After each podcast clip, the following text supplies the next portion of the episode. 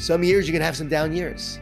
Some years the numbers aren't going to go up. And does that mean that you were a failure? See, if we're always just focused on the numbers and the numbers alone, then when the numbers go down for reasons that we can't control, you'll lose morale. That's what happened during the Great Recession when all the mortgage companies were were getting destroyed and killed. I was getting brought to all these mortgage companies because for years everyone was doing great. Everyone was making a fortune in the mortgage industry. All of a sudden, now no one was making money. So, uh, Jon Gordon and I met at that event we did down at Don Miller's house. This goes back, this was like pre COVID. And uh, I got to tell you a little background on Jon Gordon. So, Jon Gordon wrote Energy Bus and um, I think seven or eight subsequent books, perhaps even more. He's a little small, usually a parable type book. And uh, he is one of the top five most popular nonfiction speaker uh, speakers and authors in 2020, listed by volume of book sales. So I never met him before. I only saw one picture of him. Where I'm at the hotel the night before, and then we're driving to Don's. I'm looking at my watch. It's time to get my Uber. I get in the elevator, come down, and there's one guy across from me. I'm like, just looking at this guy. He's like, "Hey, what's up?" I'm like, "What's up?" I'm like, gosh, he looks so familiar. I'm like, dude, this is weird, but you look familiar. You're not uh, Jon Gordon, are you? He's like, yes, I am. so I'm like, oh, I'm the host. So he's gonna say, you must be Mike Michalowicz. He's like, and who are you? Michalowicz. He's like, who's that? the guy helping host this thing. Ow. Well, Jon and I, we we we talked the whole way to the um uh we shared an Uber, so we're talking to going to Don's house. We both played lacrosse together and so forth. And we're talking about lacrosse. And all of a sudden, halfway to Don's house, he looks at his phone real quick. He goes, Damn it, just lost a speaking gig. I'm like, oh man, that sucks. And he goes, Damn it, I just lost another speaking gig. And then about three minutes later, he's like, oh My God, I lost another one.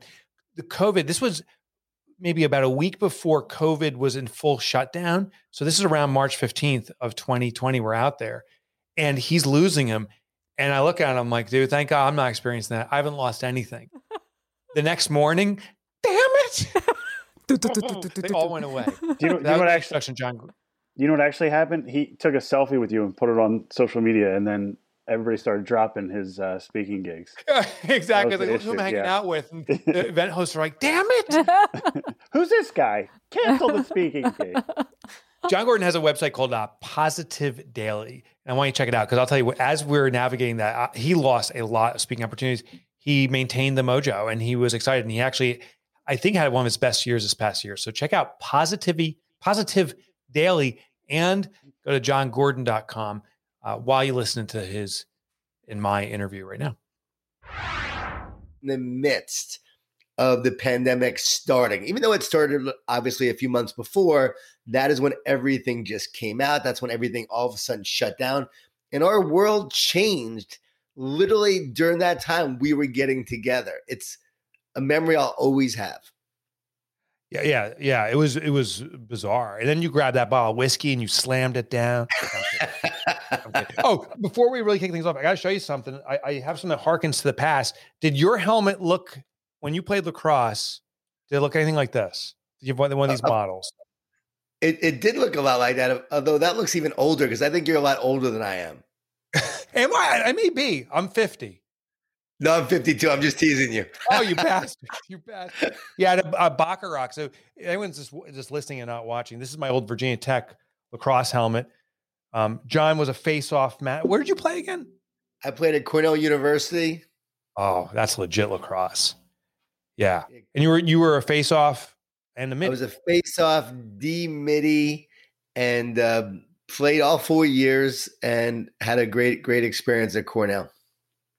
So, uh, as a side note, you and I have a pending uh, face-off competition, but we have to dress up in our old gear, and we have to do it in, a, in some public square. So people are like, "Who are these clowns?" So let, let's go into. So you you started and you played in sports, but you then started a career in working with teams, and you learned so much about elevating people's ability, uh, getting team play tell us a little bit about what you've learned in your career of working with uh, teams.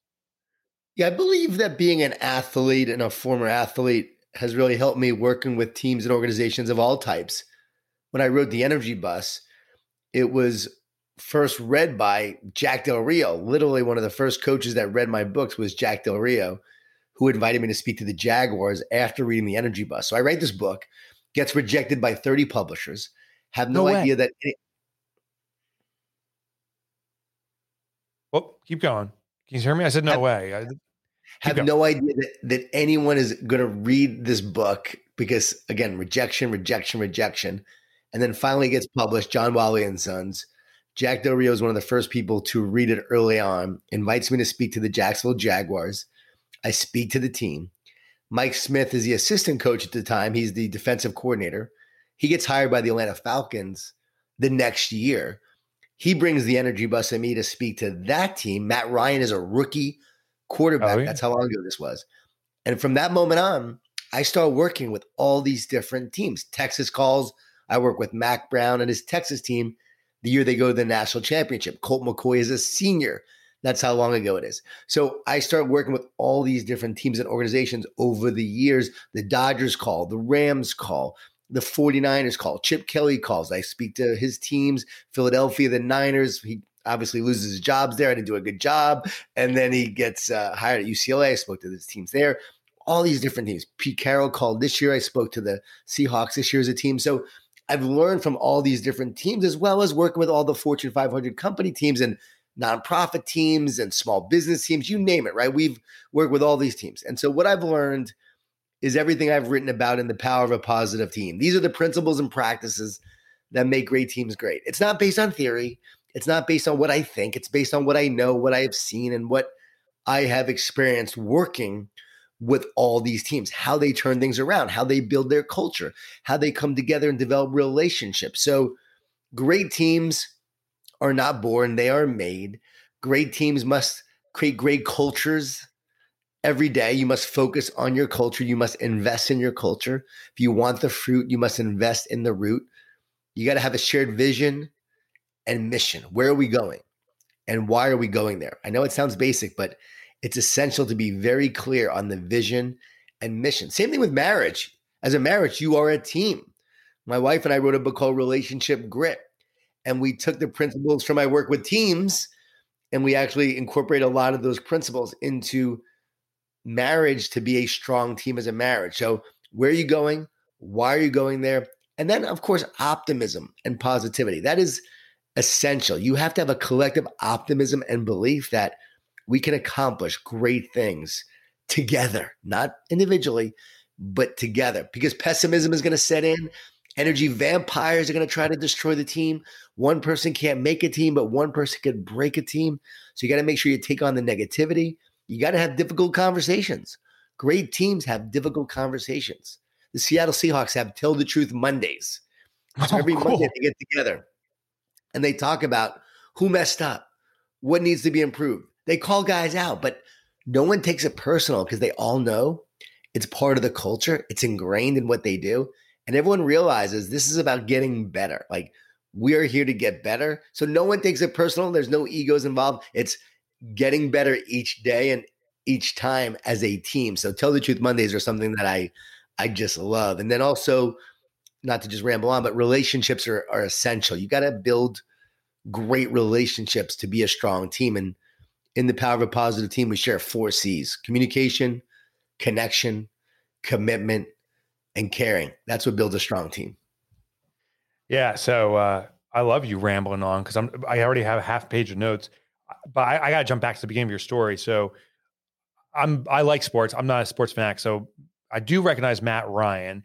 Um, he became pro 20 over 20 years ago, 25 years ago, maybe. No, not that long ago. He- became a pro for the Falcons in 2008. Okay. All right. So that's only 12 years ago. Because my thought was when you wrote Energy Bus, you were in your th- maybe late 30s or early 40s. I was in my early 30s, around 35, 30. Six years old, and that was 2007. The book came out. I am now 50. I'm your age. Okay, so you're you're in your mid or early 30s, and you're presenting to this group. It- credibility is is earned partly by age.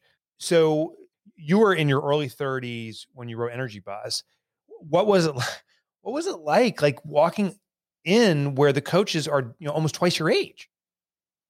Yeah, it was really strange because back then I was the young guy coming in to speak to these teams. The young buck. I was a young buck. All the coaches were older than me.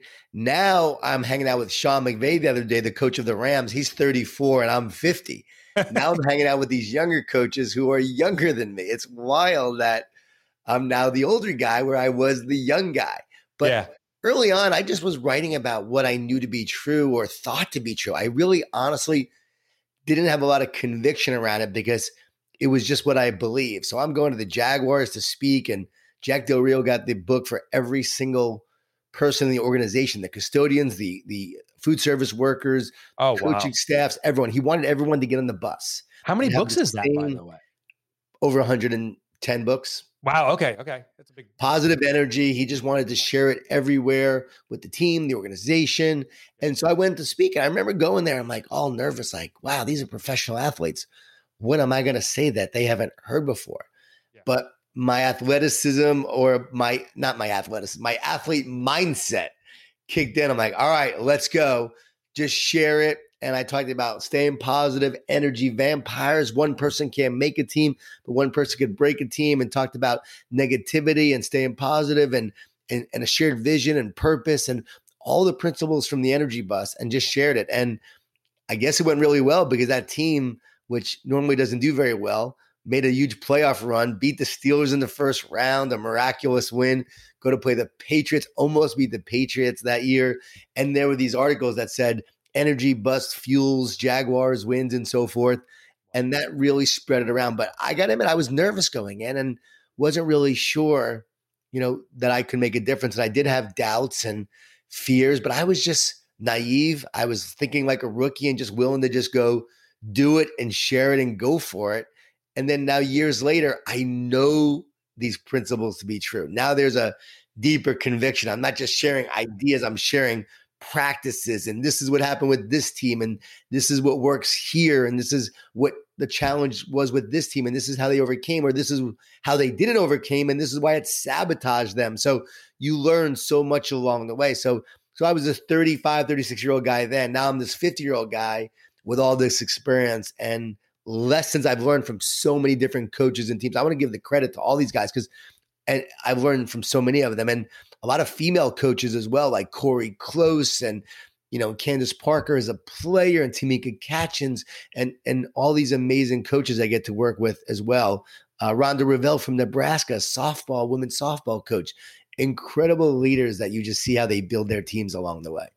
So, but but you are far far more is not the right choice of words, but I'm going to use it anyway. You're far more than just applying this to athletics. It applies to businesses and and so forth why do these transcend all types of organizations? Well, that's what I love. You know, I get to work with these sports teams, and then you see firsthand how these principles work because you know within a season eh, that's whether true, they are right? embracing them or not. You see it on the field, you see it in the coaches' attitude, you see it in the players. Are they talking the same way? So I love that you can see it so clearly in sports. But then I also love working with businesses and healthcare organizations and Fortune 500 companies, and you get to see how it works with them as well. Just not always right away. It's not on display. It's not like it's on TV a lot of times, but you do hear the stories. And they work because the same principles apply. It doesn't matter the organization. These are universal pl- principles for for building great teams, for performing at a higher level, for overcoming negativity. So same principles apply.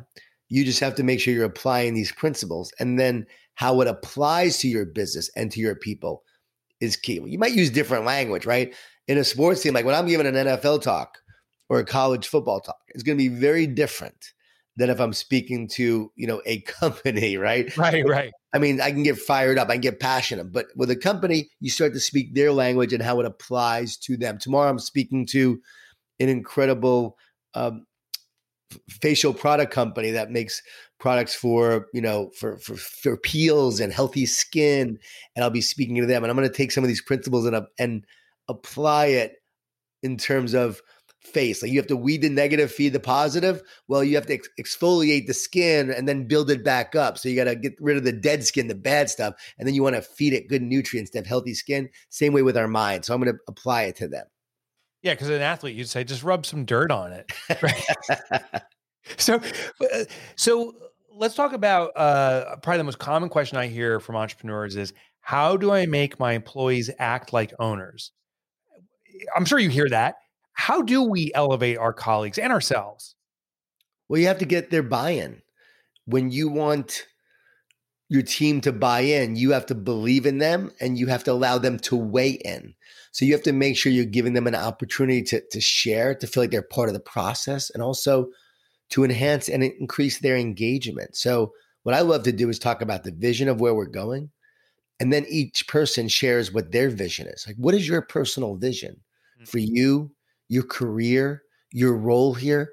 And how can your vision contribute to the bigger vision of this organization and of this team and where we're going? When each person understands how they contribute and what their vision is and how their vision contributes to the bigger vision, now you're going to have engagement. Now you wake up each day knowing where you're going and why you're going there. And that is really key for engagement. Also, talking about the team vision or the collective organizational vision, have them be a part of that process. Hey, what is our vision and what should our or what should it be? Let's create it together. And so you get that buy-in by involving them and making them part of the process. Also, you have to make sure that you're not just talking, but you're listening and you're asking for feedback and you're asking for suggestions and the more you do that, you will have people that feel like they are not just part of the team, but they are also driving the team forward. So I made a speech to my colleagues many years ago, and I want you to tear this apart. I'll give you a speech because it takes less than 30 seconds. I came out of my office, I had 30 employees at the time. I'd run the numbers. We could do $10 million that year. And I said, This is the year we do $10 million in revenue. And it was crickets. Uh, what what should I do? What, if I have a vision for my business, how do I get people engaged around that? Well, numbers don't drive people. People yeah. drive numbers. Okay, we can't oh, good. focus on the fruit of the tree. We can't focus on the outcome and the numbers. We should measure them, right? We do have to measure them because what you measure, you can influence and grow. So we have to measure them, but we measure the fruit, knowing it's just a byproduct of how well we're investing in the root. And if mm-hmm. you invest in your culture and your people and your purpose and your passion and your process, as you know, that will drive your number. So, what I would do is talk about purpose driven goals. Like mm. What is our purpose versus number goals? What do we want to accomplish together? What difference do we want to make? We know that millennials want to be part of something that is bigger than themselves. And the research shows that all people are most energized when they're using their strengths for a bigger purpose beyond themselves. So just saying, hey, let's go after 10 million. Well, what happens if we don't hit 10 million? Mm-hmm. What about next year? Are we now a failure because we didn't hit that number? Mm-hmm. And so I think about Organic Valley, the milk company.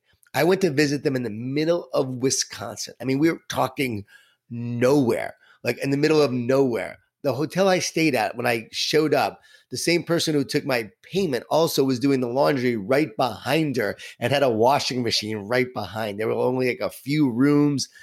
They didn't have any food. It was just like in the middle of nowhere. So then I go to the headquarters in Organic Valley in the middle of Wisconsin and I meet this company and I hear a company that talks about their purpose. They don't talk about numbers. They have the forecast you know for buying purposes and so forth mm-hmm. but but they basically have no numbered goals all purpose they want to provide sustainability mm. right to the land they want to provide farmers with income they want to make dairy products that are free of of hormones and pesticides this was years ago right now everyone's doing it but this was years ago and they told me how every year their numbers continue to soar as a result of focusing on the purpose not the numbers. So we're going to measure the numbers, but that's going to be an indicator of how well we're investing in living our purpose and our mission. Every organization today has a mission statement, but only the great ones have people who are on a mission.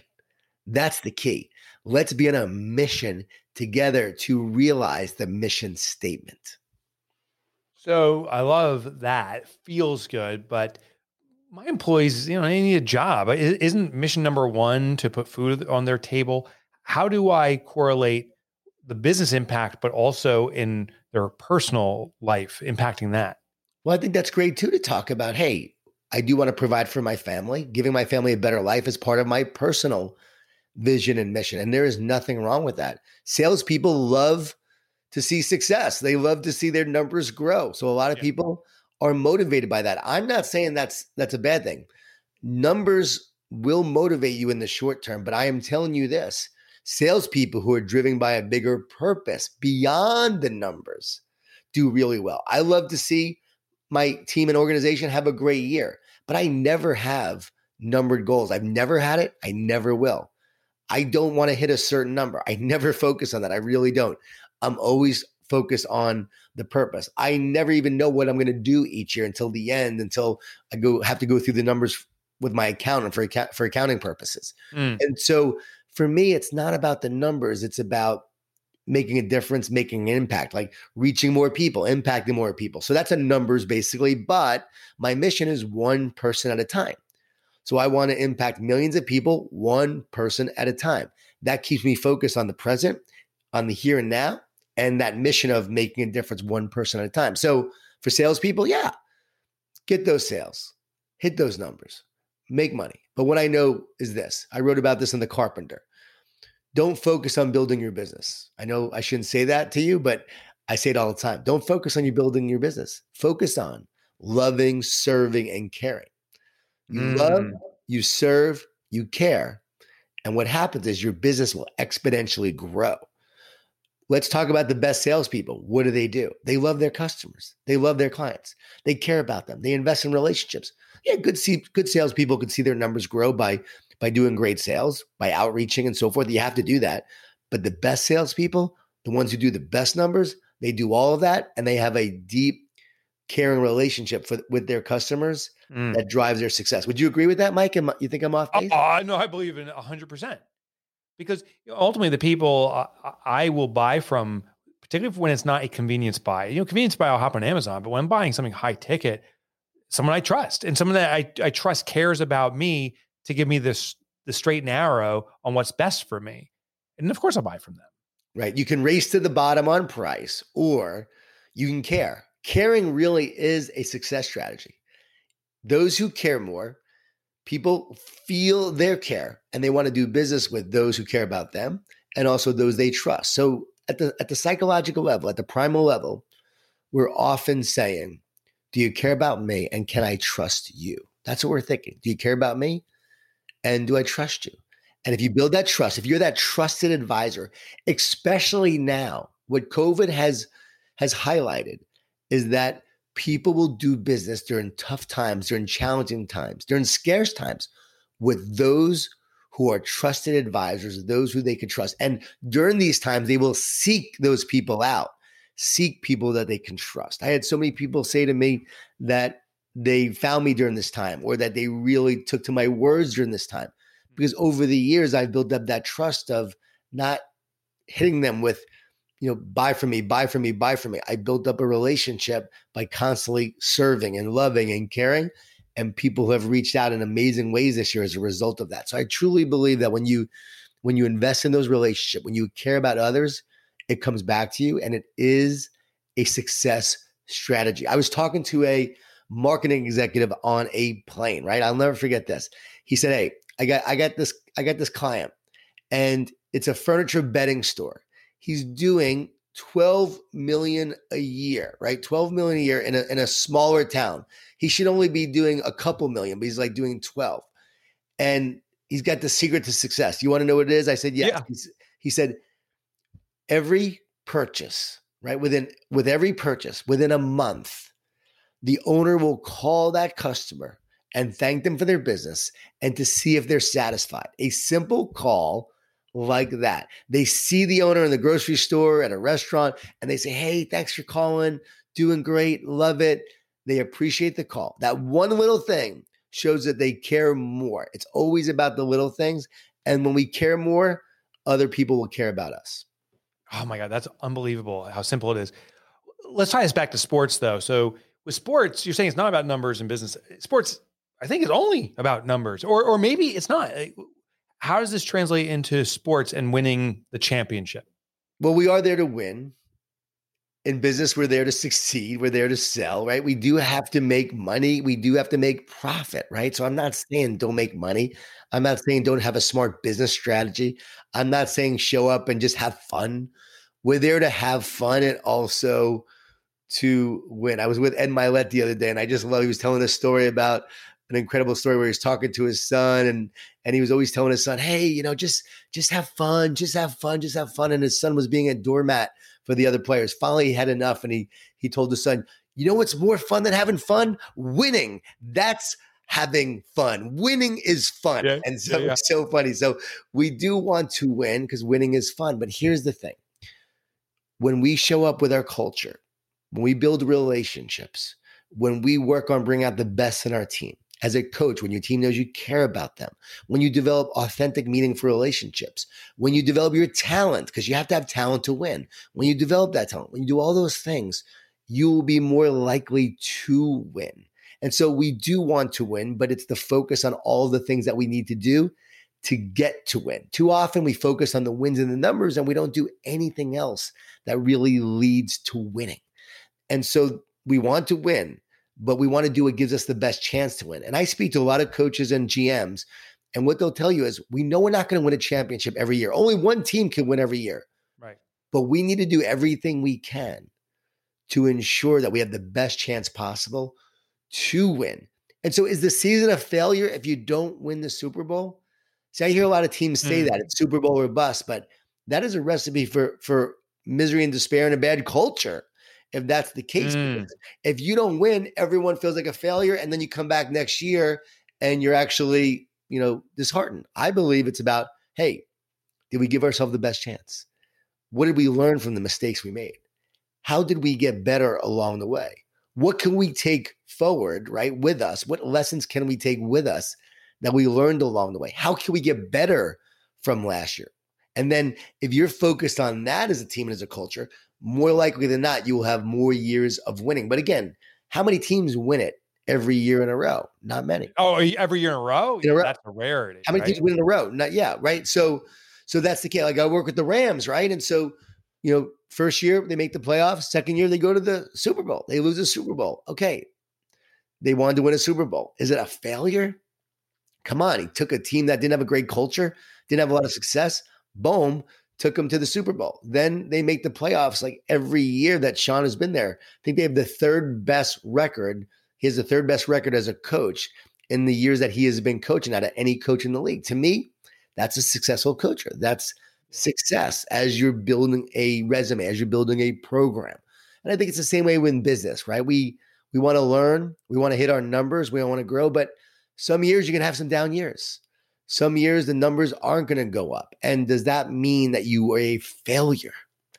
See, if we're always just focused on the numbers and the numbers alone, then when the numbers go down for reasons that we can't control, you'll lose morale. That's what happened during the Great Recession when all the mortgage companies were were getting destroyed and killed. I was getting brought to all these mortgage companies because for years, everyone was doing great. Everyone was making a fortune in the mortgage industry. All of a sudden, now no one was making money. And the companies were like, what are we going to do? Oh my God, our people are falling apart. Morale is like at an all time low. And so they were going into the tank and they were bringing me in. I was talking to them about the fact that you can't have this as your focus. The numbers can't be your focus. You got to focus on your culture. So when the years are down, you're building people up, you're lifting people up. And so it's the combination of the two. It's it's a it's a number of factors together. Mm. I'm curious about um, if I don't have the natural talent myself. So say I'm a business owner, I am a business owner, and uh, I understand what you're saying about culture and engagement and values, mission, but that, that's just not who I am. I, I just want to make money. It's all about the money is there a salvation for me or how do I navigate around that if it's not naturally me?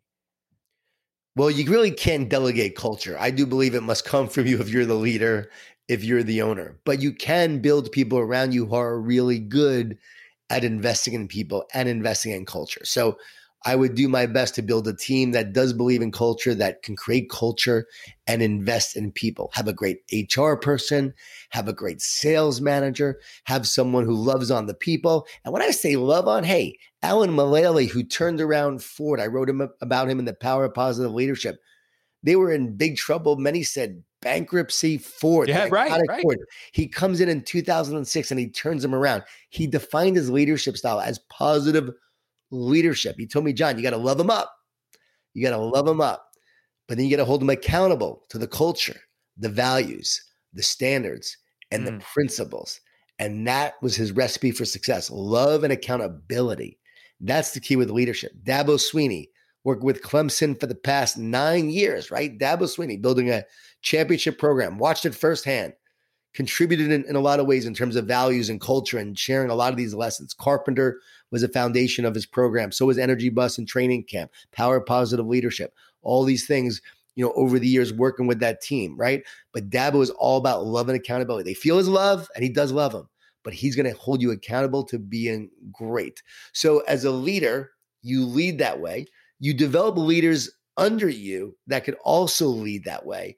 And if you're not great at that culture component, then you have other leaders to make sure that they're actually building the culture. But if you don't do it and you leave it to chance, then you will be at the whim of whatever culture is produced and you will then have no idea what happens. And we have research that shows that that organizations that build intentional cultures have so much more success than those mm. who allow it to just happen naturally. Yeah because it's going to form anyway right? Right your i love that. Your culture is going to form but you won't know what kind of culture you're going to get. So you want to make sure you're intentional. Like what do you value what are your? Yeah, I guess you could, you could pour Jello in a mold, or you can just pour Jello all over your refrigerator. Either way, it's going to form. But I think you probably want in your shape. I love that I'm, analogy. I'll have to use that going forward. There you go. Yeah, yeah. your new book, The Jello Mold by Jon Gordon. the Jello Molder. I love that. Uh, so, tell me about uh, the people themselves. You know, do I need the absolute best people in the world to work for me, or can I take people who are good and coach them to perform like they're the absolute best? Well, both. I mean, when I'm working with a, a team like the Miami Heat, right? They have an incredible culture, but there were years their culture was better than their talent. And they didn't have a phenomenal season, but they made play, the playoffs when they really shouldn't have, or they were one game away from making the playoffs. And this team should have had maybe 10 wins. So their culture drove their talent towards greatness. Your culture is a talent multiplier. Your culture will take your talent and it will multiply it and it will grow it and it will improve it. So, culture is essential there. But you do have to hire talent. You have to hire people that are skilled at what they do. They got some talent. They found some guys that fit their culture this past year and they make it to the NBA championship, right? They don't win, but they make it against the Lakers. Great example of you got to have talent. But what I have found over the years is team beats talent when talent is in a team. So you got to take that talent, you got this great culture, and then you got to mold that talent into a team that works well together. Because a team with maybe lesser talent, but a strong bond and strong connection, and strong commitment will outperform a team where you have a lot of individual people working alone and isolated with their mm-hmm. within their own talent. So it's it's both. You need talent, but we have to develop that talent. We have to invest in it, and we have to build a team around that talent. That's the key. What about you know with this COVID situation? We're all separated. We can't physically connect. Does that compromise culture? It does. I mean, it can really hurt your hurt your culture. But I've talked to a lot of leaders and business owners during this time that have said they've had some really amazing conversations with their team some teams have really formed a stronger bond through this time because they're having more personal conversations mm. than they've ever had. Think about it. You're seeing each other's family on the Zoom calls. You're seeing the dogs and the cats, and you're hearing, yeah, yeah. you're hearing the baby cry. The old adage that it's not uh, personal, it's just business. I believe that adage is, is history. Mm. everything is personal. So in many ways, we're having more personal conversations than ever. We're talking about fears and concerns more than ever. So we're having these deeper conversations. So we don't want that to go away.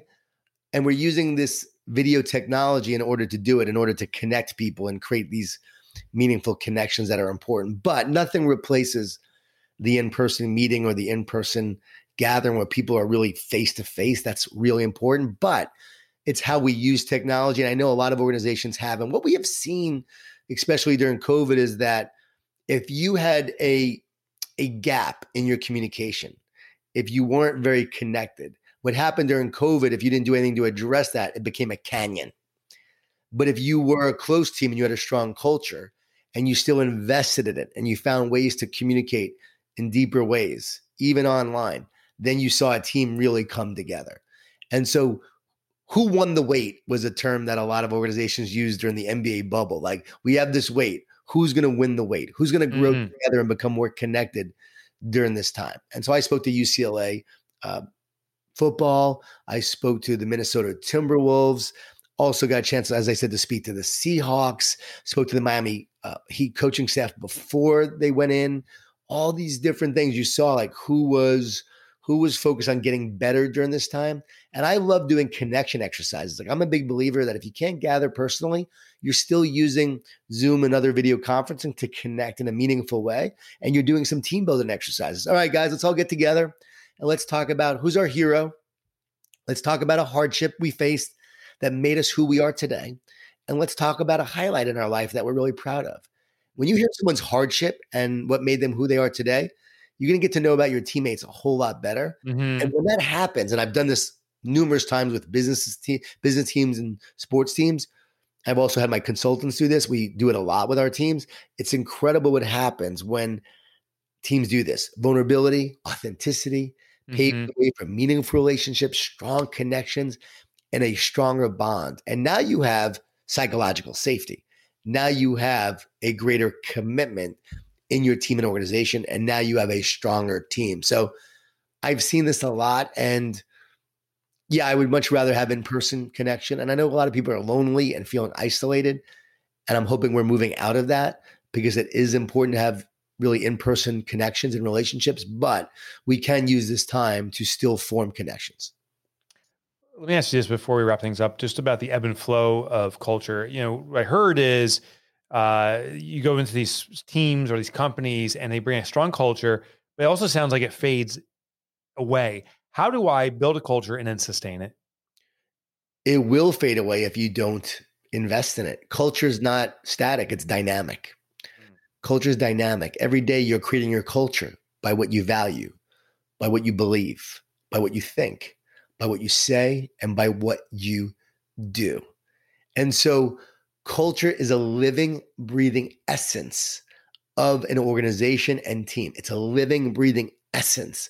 And if you're not investing in it, if you're not shaping it, it will shape you. If you're not mm-hmm. focusing on it, it will actually move towards negativity. That's the way things work. You have to make sure you're working for it, reinforcing it, also fighting for it.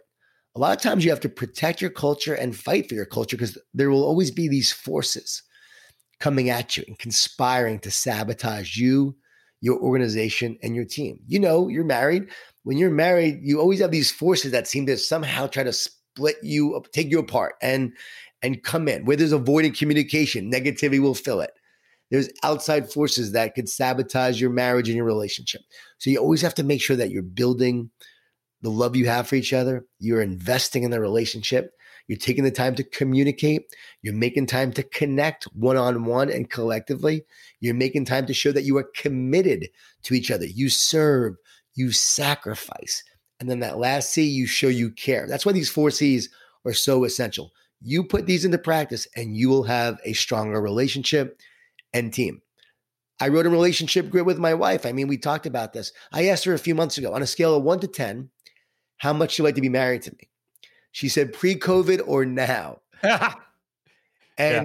she wasn't joking because, you know, we're always on the road and now we're home she would say, all the time. All the time. Like I'm yeah. not used to seeing you so much. So we had to actually work on our relationship during this time. If I don't work on it and she doesn't work on it, what's going to happen? We're not going to be a strong. Fade apart. It's going to fade away, just like our any other culture. culture. Our culture is going to have a breakdown of our family and our relationship. The culture of your team. I think the biggest mistake that leaders and I've found coaches make is they think their culture is all good. So they stop focusing on it. Oh, we're ah. good. They stop investing in it. Hey, we had a great culture last year. No, what are you doing this year? Yeah, yeah, yeah. create your culture. We talked about lacrosse to wrap this up to bring it full circle. Yeah, back to the helmet. Back to the helmet. Sophomore year, ninth in the country at Cornell University. I'm the starting faceoff guy as a sophomore. We are a dominant team. By my senior year, we lost our culture. We had our first losing season in Richie Moran's legendary career the Hall of Fame is named after him. And I was the senior. The year of my senior, we had his first losing season ever because we lost our culture. Mm. We're divided. He was, you know, he was getting older. wasn't I would say necessarily that maybe the same coach that he was when Yeah. when he was younger, and we just had different dynamics on the team, and did not continue to build the culture that was established beforehand. So I saw what happened, and I now tell teams all the time as a precautionary tale: keep building your culture. Don't stop, or else your culture will fall apart. It will fade away. It it's called mission drift, right? We have this mission, and day after day, if you don't invest in it, you will lose it. Here's what Dabo Swinney does. Dabo Swinney every year brings an 18 inch huge bound book, right? Filled with all these papers and information. He slaps it down on the table. He meets with his coaching staff for four full days, four full days, and goes through page by page all the things that happened over time that helped them build their culture to where they are today to remind everyone how they got here, what's important, and what they're going to carry forward. Now, I would think there would be maybe be a more streamlined Yeah, yeah, yeah. process than that. Four full days. Some of the coaches say it's excruciating, but but it it it, it makes sure it ensures, I should say, that they don't drift away from what got them there. And so they literally go through page by page for four full days talking about everything because you have new coaches, you have assistant coaches every year. You're always a new team in an organization. You're always hiring new people. You got to make sure you're ingraining the new people as they come in. As you grow, I think this is the biggest mistake that team that companies make as well, Mike. Companies that grow, they have a great culture early on, but all of a sudden they're growing, new locations, new people coming on. They don't make sure they don't make sure that the culture is now part of every organization, every meeting, every place, every location, every person. You have to make sure that your culture pervades and is ingrained in every organization, every aspect of of what you're building. And so if you have a West Coast and an East Coast, they should be the same culture. They should have the same principles. You go to a Chick-fil-A, it should be the same culture wherever you go. You fly on Southwest, and if you meet a flight attendant that's not very nice, you're like, Are you really a Southwest Right. flight attendant? Because everyone else I've met has been awesome. And that's happened to me where I've had some some some negative ones, and I'm like, wow, this doesn't seem like Southwest. And so we had that experience wherever we go. The culture should should be a part of every person, every every meeting, every event, and every department, I should say, in the organization. Jon Gordon, author of Energy Bus, the host of Daily Positivity or Daily Positive. You got to go to that website and check it out, dailypositive.com. And uh, Jon, I shared that link with you. You didn't even realize the top, one of the top five best selling authors for 2020 of all books. Jon, thank you so much for joining today. Mike, thanks for having me. Love talking to you. Okay. So I saw Kelsey's eyes rolling. I started stumbling. I got nervous. I tried to I tried to reel it in.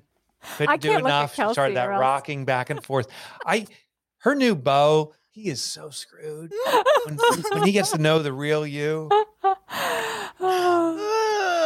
Okay. I don't know what you're talking about. I hope he listens to Wayne's podcast. He's like, what did I get into? I love your positivity. Did you tell did you tell him yet about your podcast? that you're a co-host on a podcast. no, I would never. I, I would did never. not. No. So what would you what did you all think of Jon? liked it. Was Yeah. good. I like Okay, it. that was a good. That was a good summary. Let's go to the game. Hey, Mikey, I liked it. Hey. Mikey, I fun. liked it. It was nice. I liked he- when he said, um, "Your culture is a talent multiplier, Mm, and that you have to make sure that your culture grows when your office is growing." And it made me start thinking about us. Our culture has been like off the charts, phenomenal, and we're growing. And I started to think, like, is it is it expanding with this the new office people? Does it is it? I think it is. I think you guys do an amazing job. But it's something like I don't think I was really considering prior to hearing him say that. Well, don't deflect because you say you guys, but you are one of the guys, and um, it, it it's. I think it's this momentum. It's uh, it's like a rolling stone as it gets, or a rolling snowball as it gets bigger and bigger. It's hard not to get caught up in the momentum. And I actually have seen it. Is that when a culture becomes strong enough and there's enough momentum, enough people, that someone comes in that doesn't fit, they almost reject themselves. It's like a centrifuge; they get kind of kicked out. Yeah. True. It's a good imagery. I like that. Yeah, actually, it is. You see a Like person, the image, because it's like I enjoy the image of a person flying through the air in a spiral. It fits. Yeah. it's like a salad spinner, but for I'll tell you one thing that it was great is uh, that tree we have outside our, um, or or in the common area in our space here. And uh, I I did a video of you putting up your leaf, and Aaron was putting up hers, and Corday was today. Wh- What I think is great is not just that process, but the excitement of creating the tree in the first place. Yeah. So just for people who don't see it or don't know what I'm talking about, is uh, the idea came about of us tracking our own individual personal goals, and that the company's responsibility is to serve the corporate goals in the context of serving everyone's individual goals. And this tree is a physical presentation of us achieving our goals. Every time you achieve something, you add a leaf to this growing tree. But I think the big takeaway for me was just the enthusiasm from Erin specifically to get that tree up there and how excited she was. Yeah. To me, that's the culture. When someone who has a natural talent doesn't, you know, uh, cut that off or cordon it off so that she can do it at home, she's expressing herself here in her natural state and the way she wants to express herself, and and brings it to the presence of the company. I I, I think that's that's representative of culture. And and the culture and the, the leadership in that is that you guys make opportunities for her to be able to do that. I love that she's had opportunities in not just that project but in other projects to really express this this this talented artist that she is that she gets to do that as well. I think that's that's a unique quality of this of of your leadership that Kelsey and you Mike have that you find those places for people to to shine. I like. Um, he said, "What's their buy-in, like for the uh, for the employees for the team, and and what is their vision?" And that's so important because your vision has to uh, coincide with with what their vision is, or or you have to at least express what your vision is so that they they are on the same page when it comes to everything. I think he said something to that point. To get them to buy in, they need to weigh in, or something. He phrased it something like that. I love that point too. I I also liked his. He had another uh, phrase he used. He said, "People are not driven by numbers; they drive the numbers." Yeah, I wrote that down too. I like that too. in so many businesses and, and I was one of them for so long like it's it's about the numbers and put goals up there and show numbers ticking and it, it's not a big motivator Yeah, leaves on a tree are a much greater motivator it is. I also like when he said like if you don't intentionally build your culture, then you're left to the whim of whatever culture naturally happens, which isn't always a good thing. Uh, and I do think that you have to kind of foster the best in people and Right. that positive space for everybody. Otherwise, it's just everybody's own devices. Exactly. yeah at the end of the day every business has a culture the, the thing is are you being deliberate about developing it or are you just letting it kind of grow like a garden with you know weeds coming out um, we got to rock and roll because we got so many things we have to cover today but we're not going to leave this interview or this discussion without doing a game jay Schlone. Oh yeah. So uh, one of his clients was uh, Campbell's Soup. So I have Campbell's Soup trivia. Oh, Oh, I love Campbell I soup. love Campbell's soup. What's your favorite, guys? Did you say you love Chicken Campbell's Chicken Soup? noodle? Or I like the condensed chicken noodle. Oh, I like it. Like I thought you said, I, I love Campbell's soup trivia. I mean, like you had it before. Did you have Campbell's soup trivia? I have. I have. What's, I'm pretty sure what's that is the what he glue said. material on the inside of a Yeah. Soup label? I don't know, but it tastes great. yeah, yeah. No, this is this is actually this is a fun this is a fun one. This was fun to do. Um, all right, so Campbell's was founded in 1869, and in the late 1800s, as one of the first um, labels for their canned tomatoes, what was the image on the can? Was it an elephant standing on a tomato? A stack of tomatoes similar to a totem pole? or two men carrying a giant tomato?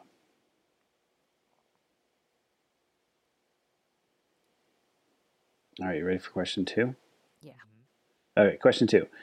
The red and white colors that Campbell's uses on the label were derived from what? Was it the stripes on the American flag, Cornell's university colors, or the limitations in labeling machinery? Oh boy. Now, what if Cornell picked its colors because they were limited colors, yeah. and then Campbell's picked Cornell? So ultimately, it's the limitation of colors. um, and then this this one I knew without having to look it up. Uh, but I'm curious if you guys know because because we're all from uh, Well, la ti da. we're, we're all from we're all from Jersey pretty much, right? So Campbell's was founded in New Jersey. Where is the main headquarters currently located? Is it in Monmouth County, Gloucester County, or Camden County? Hum now, hum. All right, I'm gonna make a, a gutsy guess here. All right, you guys ready for the answers? Mhm. Yes, sir. Uh, okay, so uh, one of the first labels that they used for their canned tomatoes was an image of what? The elephant. The elephant. Stacked tomatoes. Ah, you guys are all wrong. It's two men carrying a giant tomato. Ah. Could have gone any of them. I really, I was thinking all of them were. I don't know why I thought of the elephant standing on a tomato. I think because I was thinking of Dr. Seuss, and I that's what. it Oh yeah, made me up. something like Ah, that. that's cool. That's cool. The Um, crushed tomatoes, you know? Yeah. Yeah, Oh, I wonder why they did the two men because they don't do their logos or labels. As far as I remember, it's just the food item, if anything, right?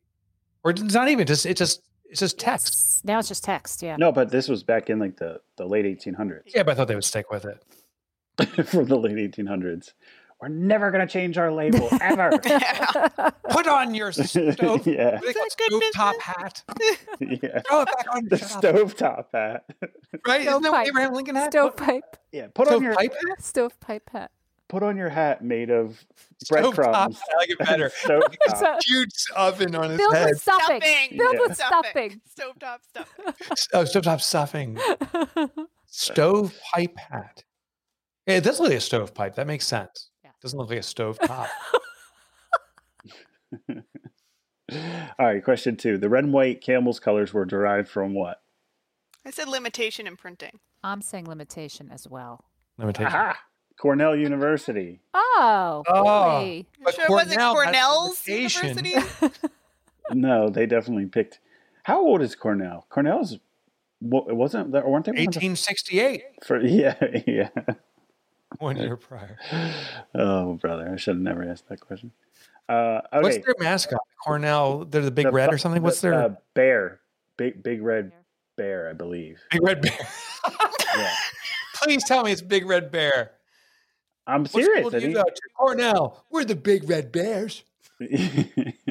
there's worse. Friends who got There's way worse. Uh, uh, what call it? Mascots than that. Kelsey and I actually were talking about some of them like a week or two. I got is. something that will blow your mind. So let's do a real quick one. Like what what mascot is the most bizarre ever?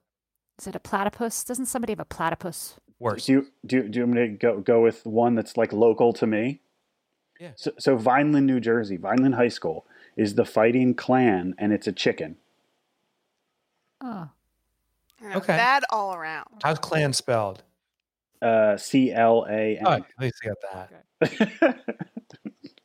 Billy Ann Grigg at Prop First Professionals. Do you want to know her high school? This is true. Her high school mascot, what? the Feet, F E E T. Swear to God. Type in high school. Amy, you can pull it up. Type in high school uh, mascot Feet, F E E T, and it, it's where she went to school.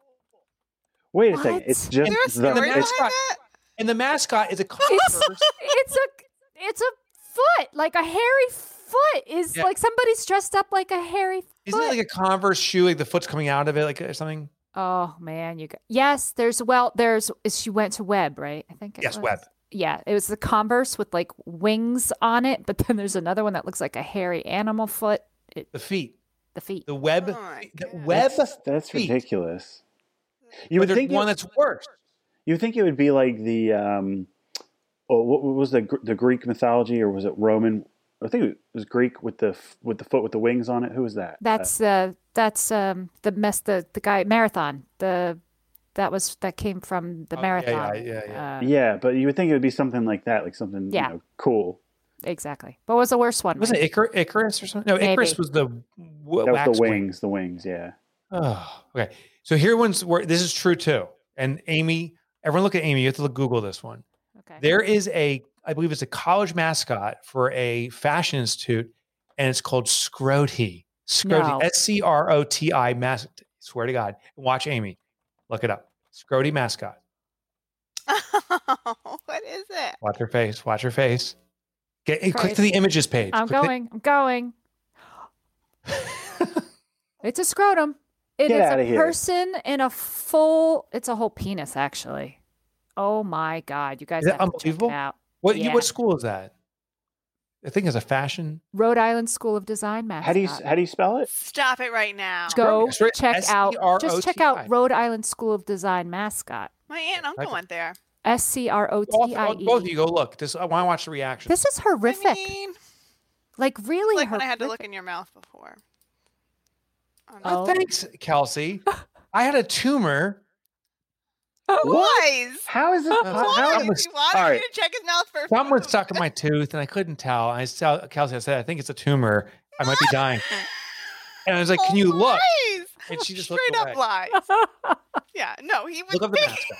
No, so okay, Look at the for, mascot. for real, no joke. How is this like? How is this like for real? How? So I the, don't the backstory I heard is this: they had a uh, vote for the um, mascot, and the student there was a rally, and the students, you know, as a joke, decided this, and it's it was selected. It's very graphic. It's Like, really not- graphic. yeah. Yeah, like- can you imagine going to a game? You got that running around. I believe I'm seeing vascular. yeah. Yeah, And and, and Art and things are blue. it. Certain parts are blue. Ah, yeah. ah. you still pulling it up, Kels? Yeah, I got it now. That is horrible. It's horrible. yeah, some of these oh, um, costumes that they have created are a Oh, little too much yeah. detail. a little much. Yeah, it's a little one too with the red yeah. bow Model, around the yeah. neck. Yeah. Yeah, they should do a little more um, artistic license on that. I think. and not be yeah. All right, let's Okay, continue on because we got to get to our next question. Yes. Oh, because I was planning on talking about Scrotie for like the next ten minutes. It is. It Come on, is, uh, Jeremy. Ba- Off it's, of Scrotie already. it's the Cornell Bear. It's not red, uh, but I think they, they Oh, it's call it. ignore big, ignore big. It's just the big, No, but but they're big red. but, but I think they're called Big Red. I I I, I oh, that could be Uh, true. That still- could be true. That's true. Big red. Yeah. Okay. So Campbell's was founded in 1869, where the main headquarters currently located. I say Monmouth. I say I say, Camden. Cam- I say Camden. It is Camden. Yep. Oh, You know why I say Camden? Because it's so close to Philadelphia, right? There's a yeah, it's right, it's right outside of Philadelphia. Yeah, Yeah, so it's like that's like a it was more city. industrial. Yeah. mm, that's Yeah. what I should have said. Cool. Don't we have a big food plant though in Monmouth? Is there not a big food plant in Monmouth? in Monmouth. I'm sure we Yeah. do. I'm sure Oh, we well, no, it's the horse track down there. Maybe it's where Burger King gets its meat. But I like Burger King Whoppers. Amy, Don't mess how with could my you Burger confuse King. a horse track and a Amy, Big I'm with you. Whoppers are the best burger fast food wise. French fries, you got to go to McDonald's, and it's such a hassle because I got to go to McDonald's for the proper French fries. I got to go over to Burger King for my right burger, and It's I got not I used to have to go to Wendy's for my chicken. It's just it's. But have you had the Impossible Burger yet? No. It's so good. It's not. It's no. It's not good. Really? I'm So sorry. gross. Jeremy, the chef, It's is like, gross. no. it. It's gross. That's all I get is the Impossible Burger. And the thing that kills me about it is I can understand why people would want a meat alternative. And honestly, for a meat alternative, it's it's not horrible, but it's super super processed. So I do, not do not healthy. deny that. I'm just saying flavor wise, it's awesome. Mm, yeah, flavor flavor it's not bad, but texture. I have to try it. Yeah, and it definitely for me it settles differently. I, I can digest that way easier than I can a Whopper. Even though I love the flavor of Whopper, I don't feel great afterwards. When I have an Impossible Burger, I'm like, "Gah, gah, gah." tell tell us about your bowel movements with the Impossible Burger. How, how are they? I'm like, no, thank you. I like it. No, thank you. scrot- scrunchie. It's protein. Can I it. clarify what Mike was doing before? So he was picking food out of his teeth and then eating it. And then after I caught him, then he was like, Can you check? Is there any more food in here? And he opened his mouth. And I was like, I am not looking. Gross. There was no tumor factually, that is involved. True, but it's all factually true. But there, it seems like you put a little spin on it. So what it was was the Girl Scouts have just released all their cookies, and it's an onslaught. Like they, they all arrive within minutes. There Like, are all the literally like 16 boxes in our office right now, right? Isn't there well, something 14 now. I- well, 13 because I ate the tagalongs. and the, why the Samoas, and it has the the coconut, and the little coconut is more right here on the side. got stuck in, so I'm like, I got to get it, and I got it, and then I'm like, "Ugh," and I didn't rub it around in Kelsey's face too much, He's and com- like, he's pro- what do you he's? What do I do? Like Kelsey. flick it at Kelsey. I ate it. I ate it to protect. Kelsey. He's progressing. Like, sorry. Ugh. I protected her. I didn't want her to get. I That didn't was want the to. right move, Mike. It was the right move. It was a great move. I mean, a tissue would have been fine too, but you know that's okay. I No, couldn't know what? Because there's couldn't use- cherry sauce on her tissues. so there's this ch- those those uh I gotta show you. I'll just show you. Wait, He has he has a You container of cherries hidden in the office. Yep. This is from this these are the cherries from our whatchamacallit, from uh, our retreat It was from Amy's birthday last year. oh, for Amy's birthday. And so th- they haven't been eaten, they've just been sitting around. So then I think Kelsey started, or maybe I did, but they've been going back and forth. So she'll hide it on me somewhere. I just saw it a little ways ago. I hide on her. So most recently, I was like, oh, I'm gonna wedge this in her tissue box and put one tissue. So when you pull it up, the whole thing comes up. Uh, you can see the tissue stuck to it. The thing is, I put on an angle and it leaked all in her tissue box. Yeah. So I went to get a tissue and I was like, "Mm." I don't know if you Solid can see, cherry. but that's all cherry juice on all my tissues. I gotta get you new tissues. So you, right. you Well, can't have we- a tissue. no, I can't think of a better story to end it on than me picking my teeth. Uh, that was uh, Jon Gordon, and we were talking about how to increase the energy, uh, the culture, improve teamwork. And I want to invite you to make sure, I want to invite you guys book. So it's Energy Bus. Also, go to his website, positivedaily.com. Check out Jon Gordon. That's J O N Gordon.com. Uh, oh, and we love if you rate and review the show. So go to Rate Our Podcast. Any questions you have, email me at askmike at mikemichalowicz.com. Are we good to go, guys? think Good. Well, thanks. See you guys. Wishing you a good you time. good times.